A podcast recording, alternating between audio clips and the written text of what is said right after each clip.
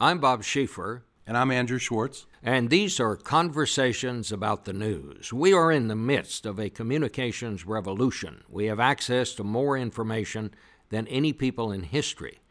But are we more informed or just overwhelmed by so much information we can't process it? These conversations are a year long collaboration of the Bob Schieffer College of Communication at Texas Christian University and the Center for Strategic and International Studies in Washington.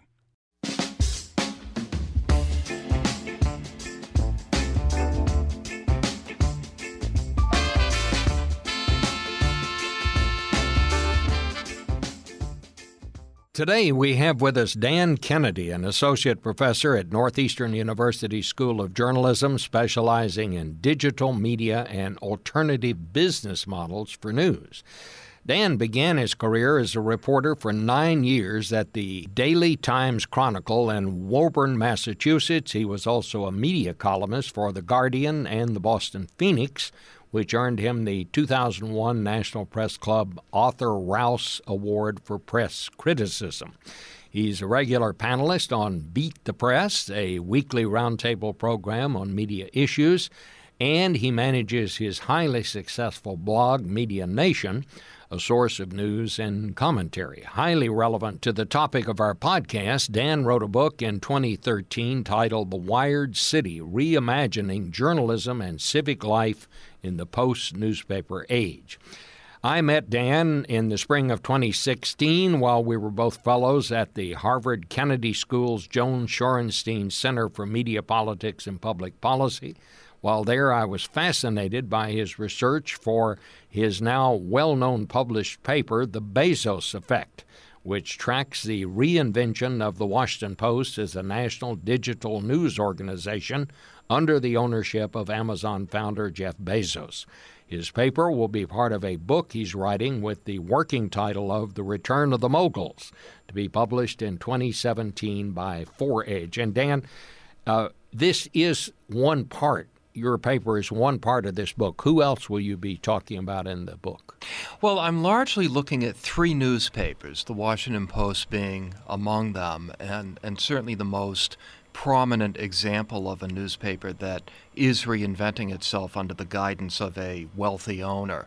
Uh, but the other two are the Boston Globe under John Henry, who uh, actually uh, announced that he would acquire the Globe three days before Jeff Bezos announced that he would be buying the Washington Post.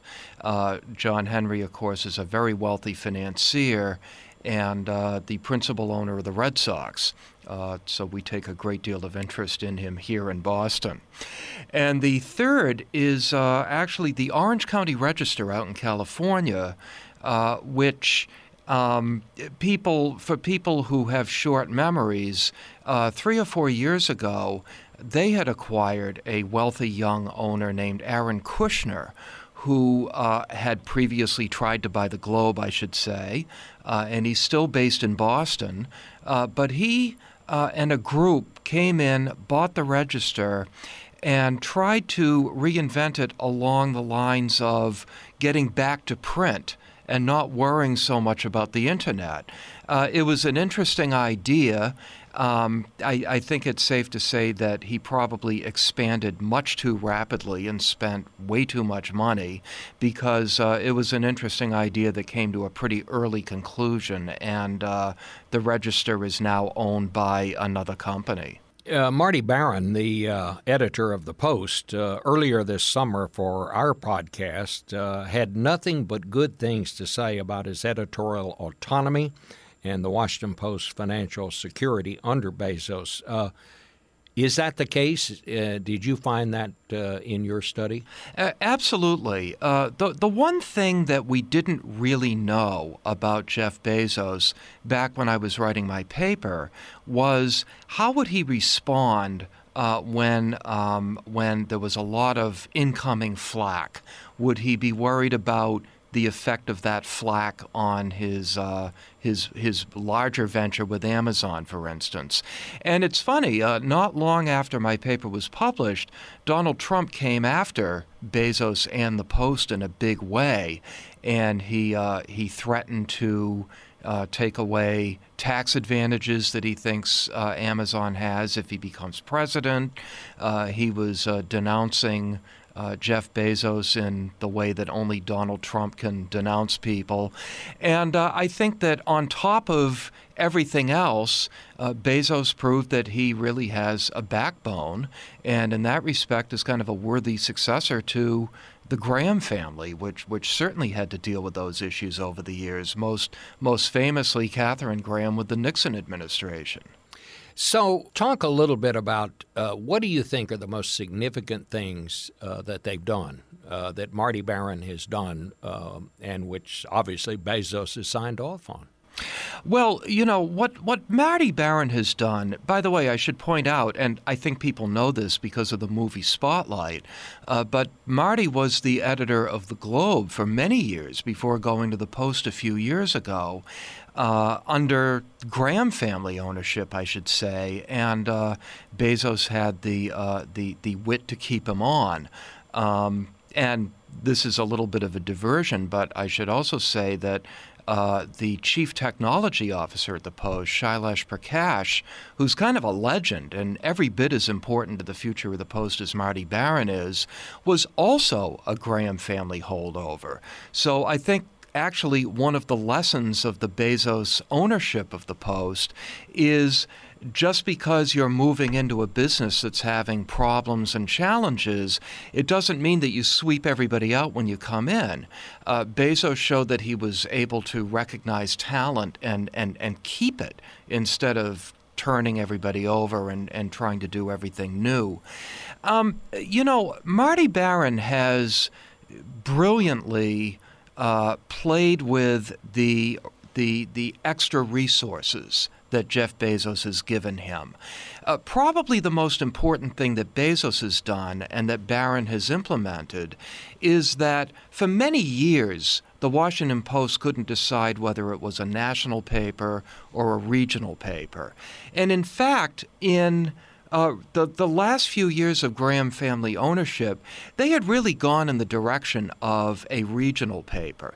In fact, there wasn't that much difference between the Washington Post and the Boston Globe, except that the Post was bigger and that it covered the nation's capital, which automatically gave it some national um, some national interest.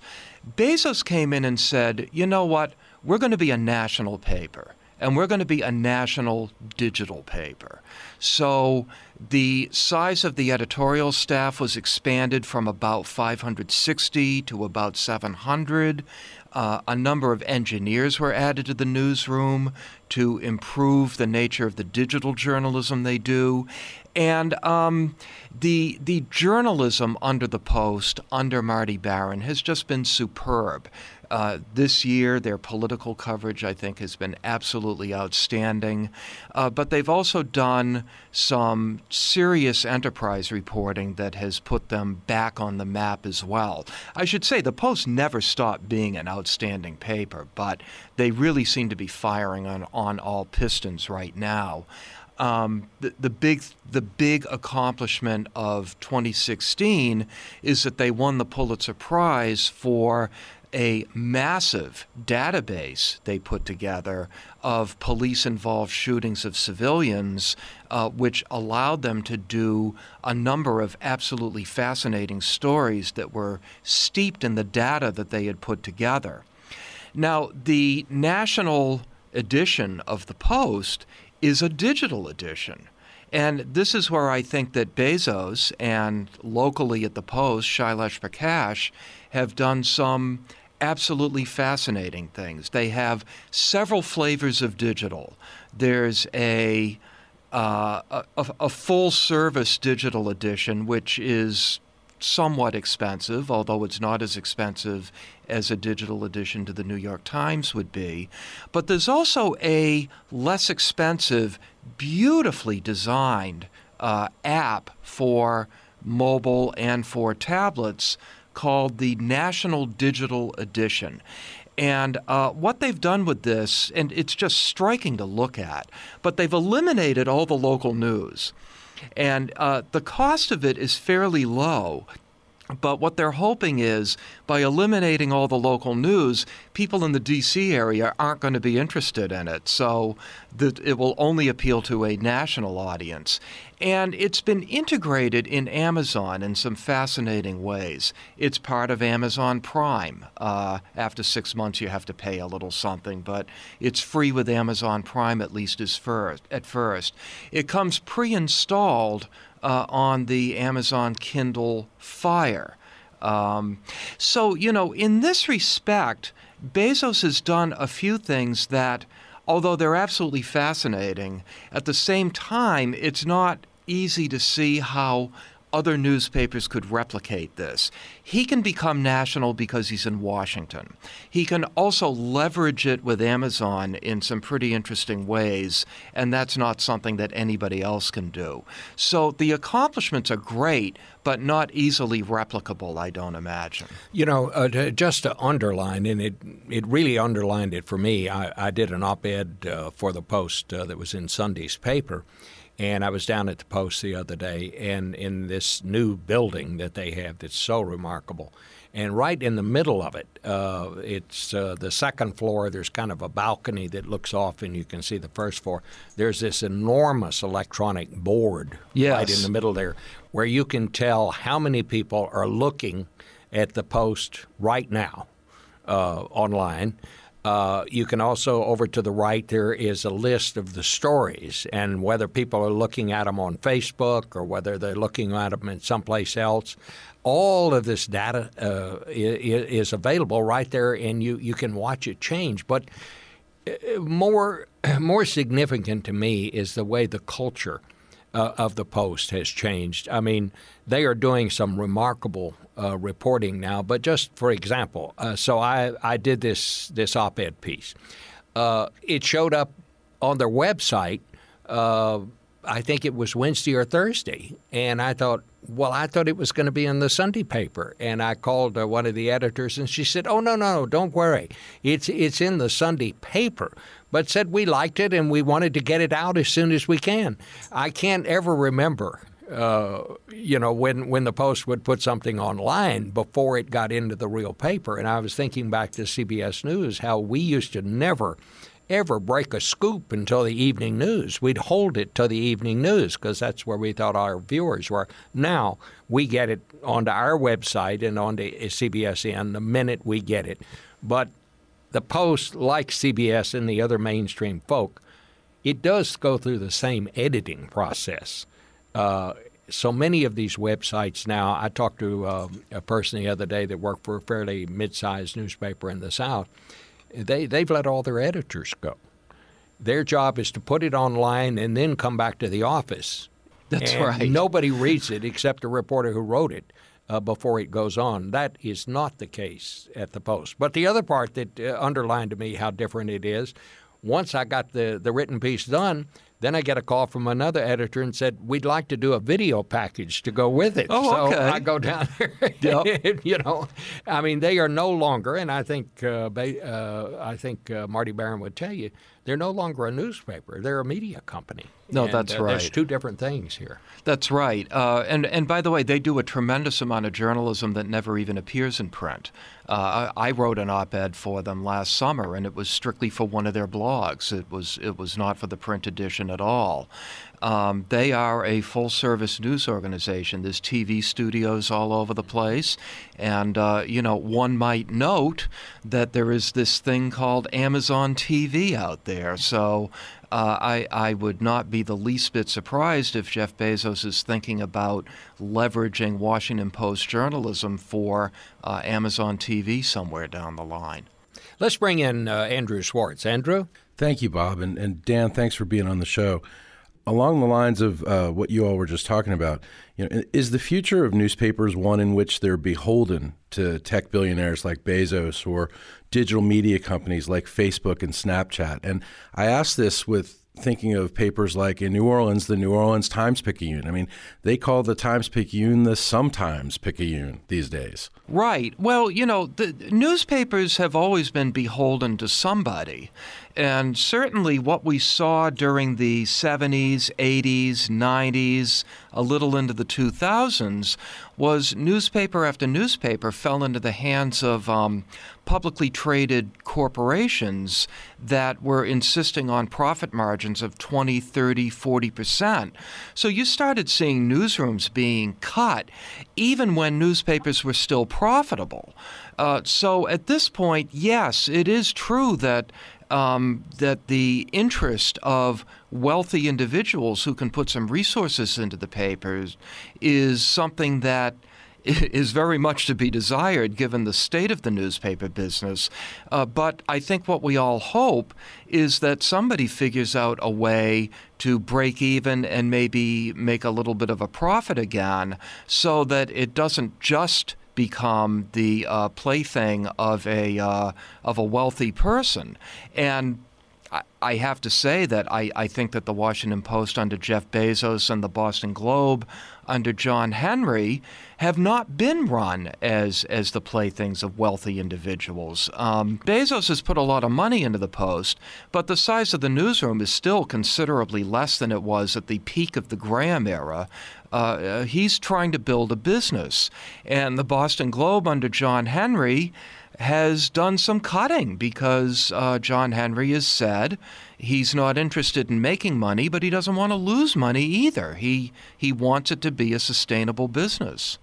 And are the media companies like the Post and the Globe are they somewhat beholden to Facebook these days with instant article and the distribution that Facebook has over content? Facebook is uh, the biggest player in media these days, and nobody can really try to move forward without thinking about a Facebook strategy. Um, Shailesh Prakash, the chief technology officer at the Post, uh, talks about uh, a barbell strategy, something that he says that he and Jeff Bezos have personally discussed, where on one side of the barbell you have your own products, your website, your apps. Uh, I, I, guess there's a print edition in there somewhere. I don't know. Uh, I guess they still do that. And then on the other side is uh, the distributed platforms that they rely upon uh, Facebook, Apple News, Google but it's primarily Facebook. Uh, Facebook is absolutely enormous. The Washington Post is the largest digital newspaper in the country right now. They receive something like, I'm doing this off the top of my head, but I think it's um, 80 million unique visitors a month. Uh, Facebook gets nearly 2 billion unique visitors a month. Uh, people spend an average of 50 minutes a day on Facebook. Uh, they might give a news site a few minutes. So Facebook is just enormously important. Plus, it's a lot harder to block ads on Facebook. So news organizations are saying we're terrified of all the all of our users who are starting to use ad blockers, uh, which is going to cost us a lot of money. Uh, we're going to try to form a partnership with Facebook where at least we can share a little of that advertising revenue. Explain to us what a unique visitor is. Um, a unique visitor, uh, they, they actually have different definitions, but the one that's used the most often is a unique visitor is um, a computer, or I should say, an Internet Protocol address that checks in. Uh, on a website at least once a month. So if you're uh, accessing a news site with your phone, with an iPad, and with your computer, you're three unique visitors. Um, but it, it's a lousy, lousy measure. Uh, for a long time, it was the best measure that we had, but I think that we're starting to move toward better ways of measuring uh, real user engagement and and uh, the sorts of measures that you really want to know. In fact, the Washington Post is developing a lot of their own metrics uh, that are much more useful than unique visitors. And and explain to me also. So the Post has a Facebook strategy. What does that mean, and why is that important? Well, um, the the Post is pursuing fa- the Post is using Facebook in a number of different ways. Uh, first of all, they simply have people reading their content on Facebook, and if you go to the Facebook on, the Facebook on your mobile device, um, post content appears as what's known as instant articles, which mean that you don't have to wait; they load instantly.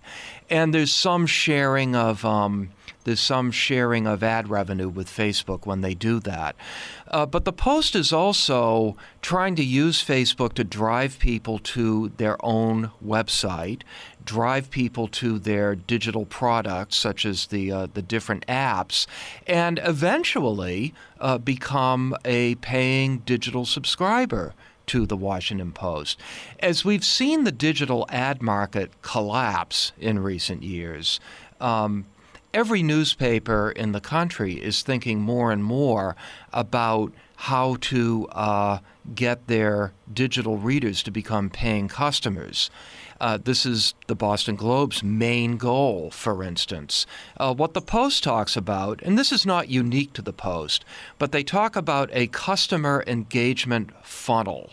Uh, where at the top of the funnel, which is its widest point, are casual um, visitors and you try to push people down into the funnel where they become more and more engaged with your journalism so that by the time they come out of the funnel, and I guess do they fall into the jar? I don't know. Um, by the time they come out of the funnel, they're committed Washington Post readers and they are paying for a digital subscription. Are paper newspapers going the way of the buggy whip? Well, you know, that's a great question. And as somebody who thinks and writes about this stuff, I will tell you that I was dead wrong, and I think a lot of other people were dead wrong. Ten years ago, I would have told you that print would be gone by now. Um, and it's very much with us. And even though uh, print continues to shrink, it's still where 75% of a typical newspaper's revenue comes from even the Washington Post. Uh, so the big challenge that every newspaper has had is to try to figure out how to manage this transition to digital and to get some money out of digital, which has proven to be very difficult, while at the same time maintaining the print edition because that's still where the money is. I don't think print's going away. Um, of course, if you'd listened to me 10 years ago, I would have been wrong. I may be wrong now. Uh, I think that what we are eventually going to see, and maybe in the not too distant future, is that we're only going to see Sunday papers. Um, and that's where the money really is. Uh, if, if 75% of a newspaper's revenue is from print, uh, 60 or 70% of their print revenue is from the Sunday paper. So I think that what they're going to be increasingly pushing toward is maybe a big weekend paper that would come out on Saturday morning, and the rest of the week they'll just offer digital. Andrew? Dan, you mentioned that newspapers um, need to become full on media companies, and I think that that's probably true for television as well. TV networks like CBS now have a huge um, online component where they're not only streaming 24 7 as it is with CBS, but they're writing a lot of print articles digitally. Do newspapers or media companies or television, do they need to become more than that? Do they need to become technology companies now to survive? Well, you know, when you talk to people at the Washington Post, they, they talk very much about the Post becoming a technology company, and they will tell you that it's very important to them to control the technology that they need to uh, put out the paper. So, for instance, uh, they've developed their own technology for metrics. Uh, they've developed their own technology to test out headlines and see uh, test out headlines and story treatments and see which ones play best with the digital audience. They've developed their own content management system. And every newspaper hates their content management system. So the Post has developed their own. But at the same time, when you say every news organization needs to become a technology company, well, who can afford to do that? The Washington Post can, the New York Times can, uh, the, the, the major television networks can. Um, most smaller news organizations can't afford to do that. So I think there's a tremendous um, opportunity for companies that are able to develop their own technology to license this technology to smaller news organizations uh, that can't possibly afford to engage in this kind of development. Uh, I know that the Washington Post is doing that. I don't think the New York Times is doing it. Uh, they should take a look at it because, uh, as cool as Washington Post technology is, the New York Times is pretty cool too. So you're making an argument that there is a future for hyperlocal news somehow leveraging the expertise that major media companies, newspapers, or what we once knew as newspapers are becoming. Oh, absolutely. And, uh, you know, there's a lot of public domain and off the shelf technology that I think can work for truly hyperlocal uh, uh, news organizations. Uh, I mean, frankly, that was the focus of my last book, The Wired City, which was really uh, based on new forms of local and regional journalism. And n- those projects, many of which were nonprofit, uh, were not really doing anything fancy with technology. They were using um, off the shelf products and doing quite well with it. Let me uh, ask you uh, what are the lessons that the newspapers that don't have a billionaire, what can they take away and use? Uh, from from the experiences uh, that the Washington Post uh, and people like the Post have done. Well, you know, that's that's a great question. And I have to say, if a newspaper finds itself in a position where it has to keep cutting to stay ahead of the revenue decline, I don't know that there's an awful lot that they can take away from the, the lessons of the Washington Post. But if they're doing a little bit better than that, uh, I think some of the lessons that they can learn are uh, probably the biggest is that quality matters quality really, really matters. Um, we're talking about the Washington Post, but if you picked up the Boston Globe this past Sunday, uh, and and a much smaller paper than the Post, obviously, a much smaller paper than the Globe used to be. Two major enterprise pieces uh, on the front page of the Globe, really holding um, government and uh, and and large institutions to account.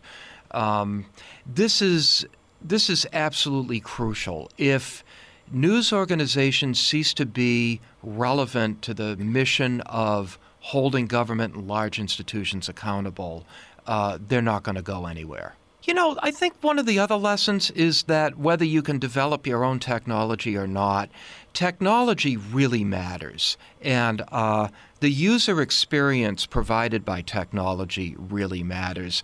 There are so many really awful user experiences out there when it comes to accessing news digitally.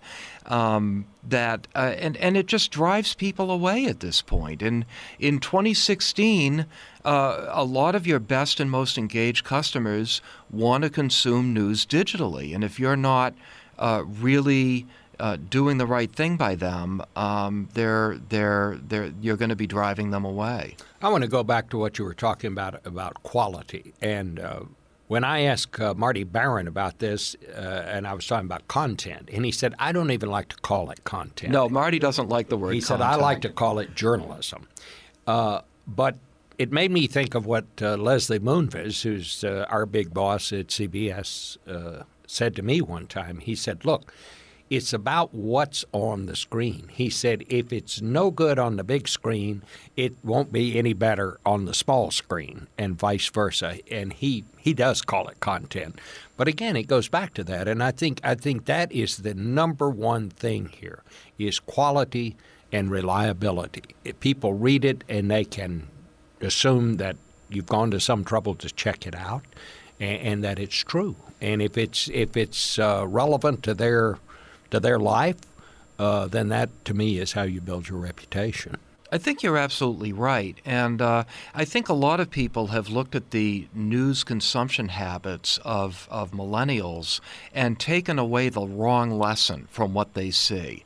Uh, what they see is that young people are going to 12, 15, 30 news sources on a regular basis. And, uh, and, and the assumption is they don't care about quality. They're just, they're just going out there and grabbing whatever there is to get. Um, as somebody who teaches people in this age group, I don't find that's the case at all. They're very conscious of quality, and you know they their their idea of what's a quality news organization uh, may not be the same as yours or mine. But a lot of times when you look at what they're they're looking at, you say, they're right, and I should add this to my media diet. So just because they're well, it's, skipping, it's the other way around. They're going to 12 and 15 sources because they're going to the best that each one of those 12 and 15 news sources has to offer. That's right. Well, I'm not sure that they're necessarily going out and proactively visiting those sites. It's a lot of times it's coming in uh, on their Twitter feed or on their Facebook feed. But sure. that doesn't mean that they're not taking note of where that news is coming from and, and making a note as to what's quality and what isn't. I mean, frankly, I see more people my age sharing uh, garbage from the content farms than I do uh, millennials. You know, I I, I, uh, I felt for a long time when I'd hear people say that uh, young people uh, don't read newspapers or, or, well, they do. And these these stories that well, they get their the main source of their news is Jon Stewart or now John Oliver. Well, if you don't know what the news is, then you don't get the joke. That's on, right. on Jon Stewart or, or one of these satire programs. So uh, I, I, have always believed that that they're re- maybe they don't know they're reading a newspaper, but they're they're getting the news probably from a mainstream media source. No, and I think they know where they're getting it from, and I agree with you. I think that I think that the internet is driving people to John Oliver, and at the same time, John Oliver is driving people back to uh, news organizations to find out a little bit more about what he's talking about. I want to get your take on uh, the current campaign and the coverage of the campaign, and just. Uh, how do you think? Uh, how do you think we're uh, we're doing? You know, I think it's really a mixed bag. Uh, I, I, wrote I write a weekly column on media and politics for uh, WGBHnews.org, and I I wrote a pretty harsh piece a couple of weeks ago. Um, it seemed to me that it seems to me that we've gone through several phases. And there was the early phase in which uh, I think Donald Trump got uh, all of this disproportionate coverage and not very tough. And I think in in some ways, news organizations thought they could kind of ride the Trump train and drive up their ratings, and there wouldn't be much in the way of a price to pay for it because they didn't think he was a serious candidate. Then we got to the point in the campaign where it was clear that he was going to be the Republican nominee, and he became the Republican nominee.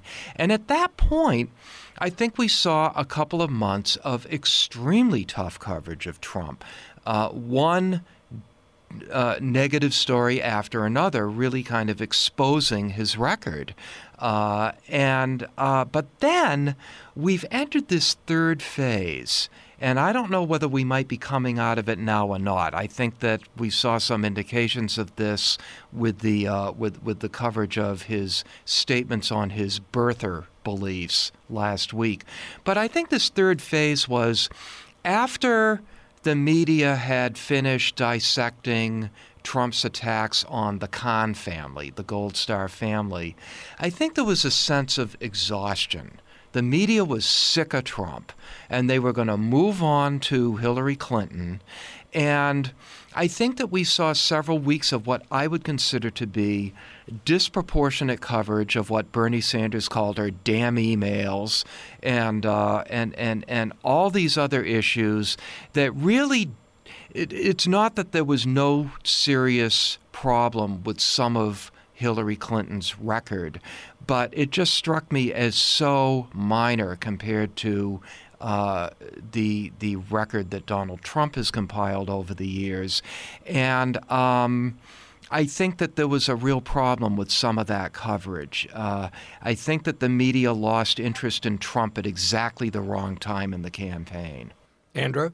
Yeah, Dan, you, you spoke before about optimizing journalism and creating a great user experience. Tell us about what optimizing journalism with artificial intelligence is all about. Oh, I think you may be talking above my pay grade here. Um, you know, probably the best example of artificial intelligence and news would be uh, what rises to the top of your Facebook news feed. And that's not sure. something I'm particularly happy about. I think that's something we all ought to be quite wary of. Uh, there have been times when Facebook has adjusted its algorithm in a way that favors serious news, such as. Um, a couple of years ago, they did a tweak that punished um, Upworthy uh, and sites like it uh, that they found that users were clicking on a link to Upworthy and coming back very quickly, which suggested to Facebook that people were not liking what they found once they went to Upworthy. So uh, Upworthy was hurt in the algorithm as Facebook tried to make for a better user experience.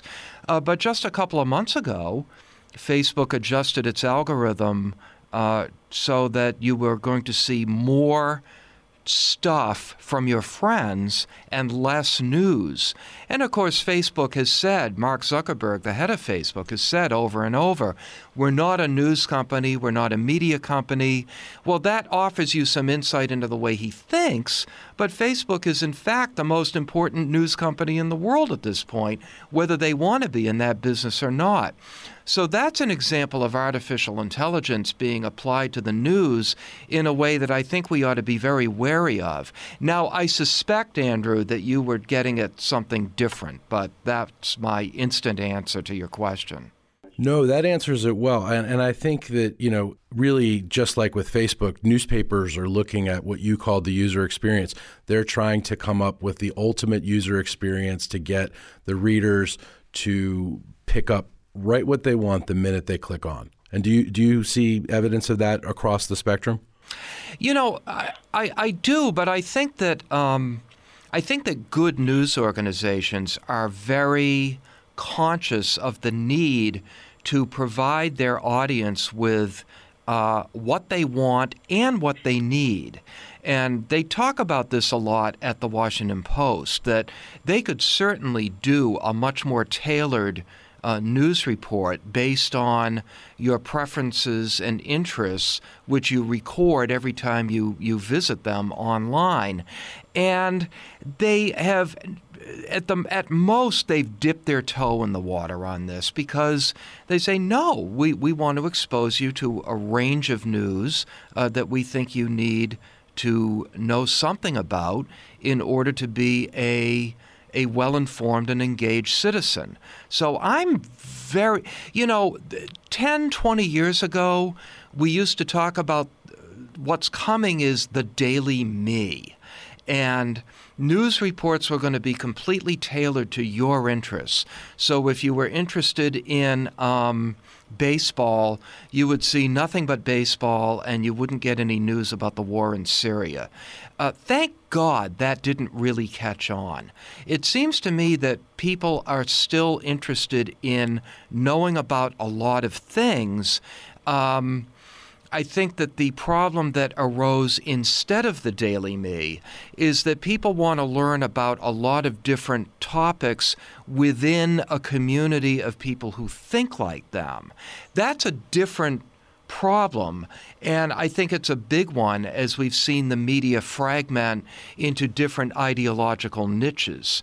Uh, that's frankly why I think it's so important that general interest newspapers like the New York Times, the Washington Post, the Boston Globe, and general interest newscasts like the three major uh, networks uh, continue to reach a large audience because even though they may be accused of having their biases, and, and they may be accused. They're accused all the time. Uh, I think it's pretty clear that they're at least dedicated to the proposition of giving a fair, neutral, tough minded report on a wide range of, of topics. You know, that brings me really to, I think, our probably our final area here. The thing that I find so different this time around, and, and there's always been in as long as I've been a reporter, whispering campaigns and all that sort of thing. But now we find these websites, blogs dedicated to putting out information that by design is just dead wrong. How do we deal with that, and how how is that impacting on this whole communications landscape right now? I see, you know, I'm not sure I entirely know what you're referring to because I do see sites that put a lot of stuff out there and they don't care if it's right or wrong, but they think there might be a kernel of truth to it, so they're just throwing it out there. And, and that's something we could talk about, but you seem to be referring to something different. Could well, you... maybe maybe I've misstated it, but we have these blogs uh, now. We have these websites uh, that it's almost no bridge is too far and no tale is too tall. And yet they put it out for verified truth. I mean, a guy I went to high school the other day sent me an email and said he had just gotten information. He said this has been checked out. It's absolutely true that John Brennan, the head of the CIA, is a Muslim. And he converted to Islam when he was a, a case CIA case officer in Saudi Arabia. There's there's not a there's no evidence. There's not a shred of evidence that, that that is true. And in fact, it's dead wrong. But it's being circulated as the truth. It's interesting that that's also circulated as a negative. I mean, there's what's wrong with yeah. being a Muslim. Well, exactly. But as you say, there's, there's there's absolutely no evidence for that. You know, I don't know exactly what we do. I think that people are going to believe what they want to believe, and there is more. Um, the, the, there's more reinforcement for that than there's ever been before. One, one of the one of the things that we sometimes talk about is ab- about how the internet has changed the news, is that there's been this flattening effect, so that. Um, the New York Times website doesn't necessarily look any different than a rumor site or an extreme right wing site or an extreme left wing site. It's all just kind of media. And um, what I hope is that we place an emphasis on civic literacy and media literacy so that people can understand what's important and what isn't, and what's credible and what isn't. But that's uh, a fight that we're always going to have to fight.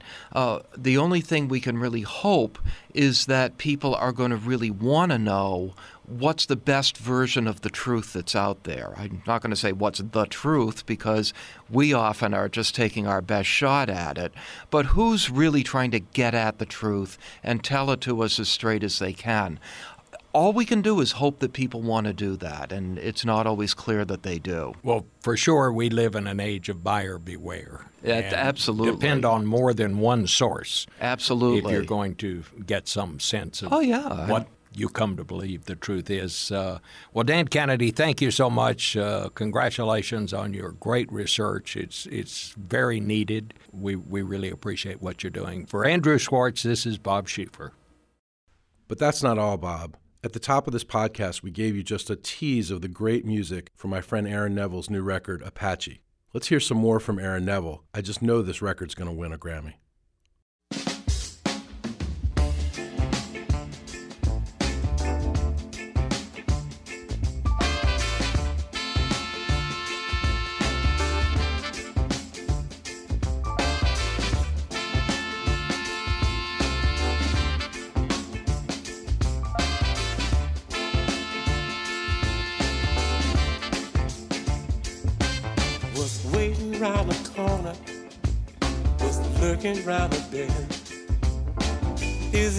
Beginning, the beginning of the end.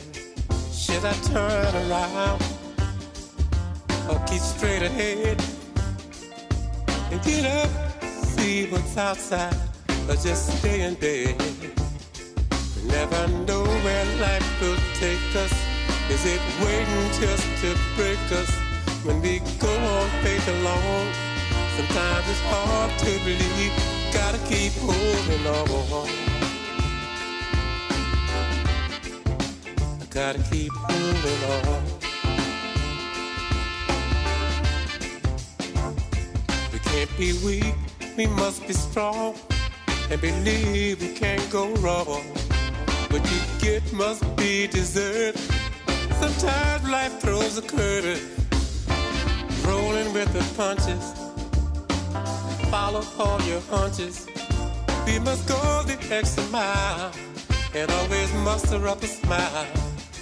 And never know where life will take us. Is it waiting just to break us? When we go on faith alone, sometimes it's hard to believe oh, what's going on. Oh, oh, what's going on?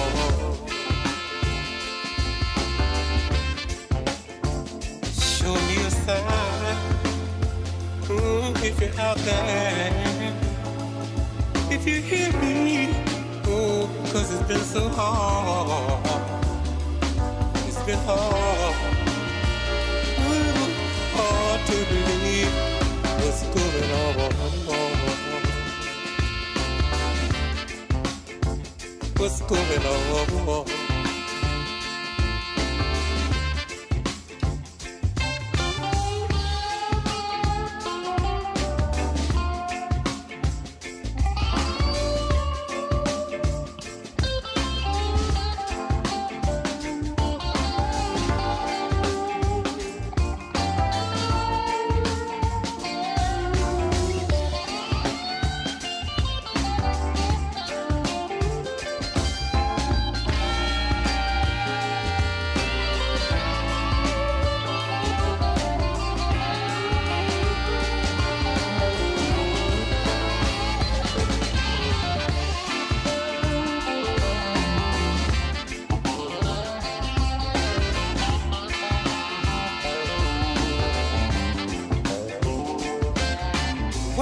The horizon was burning in the sky. You never know what's coming. It's turning on a dime. Oh, the world will keep on running. It's spinning all the time. You gotta keep on moving, or you'll be on the other side. You know where life will take us. Is it waiting just to break us? When we go on faith alone, sometimes it's hard to believe oh, what's going on. Gotta keep moving on. Oh.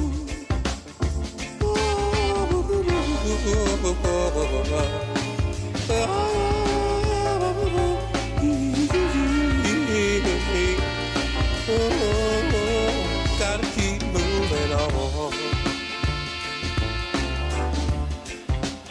Gotta keep moving on.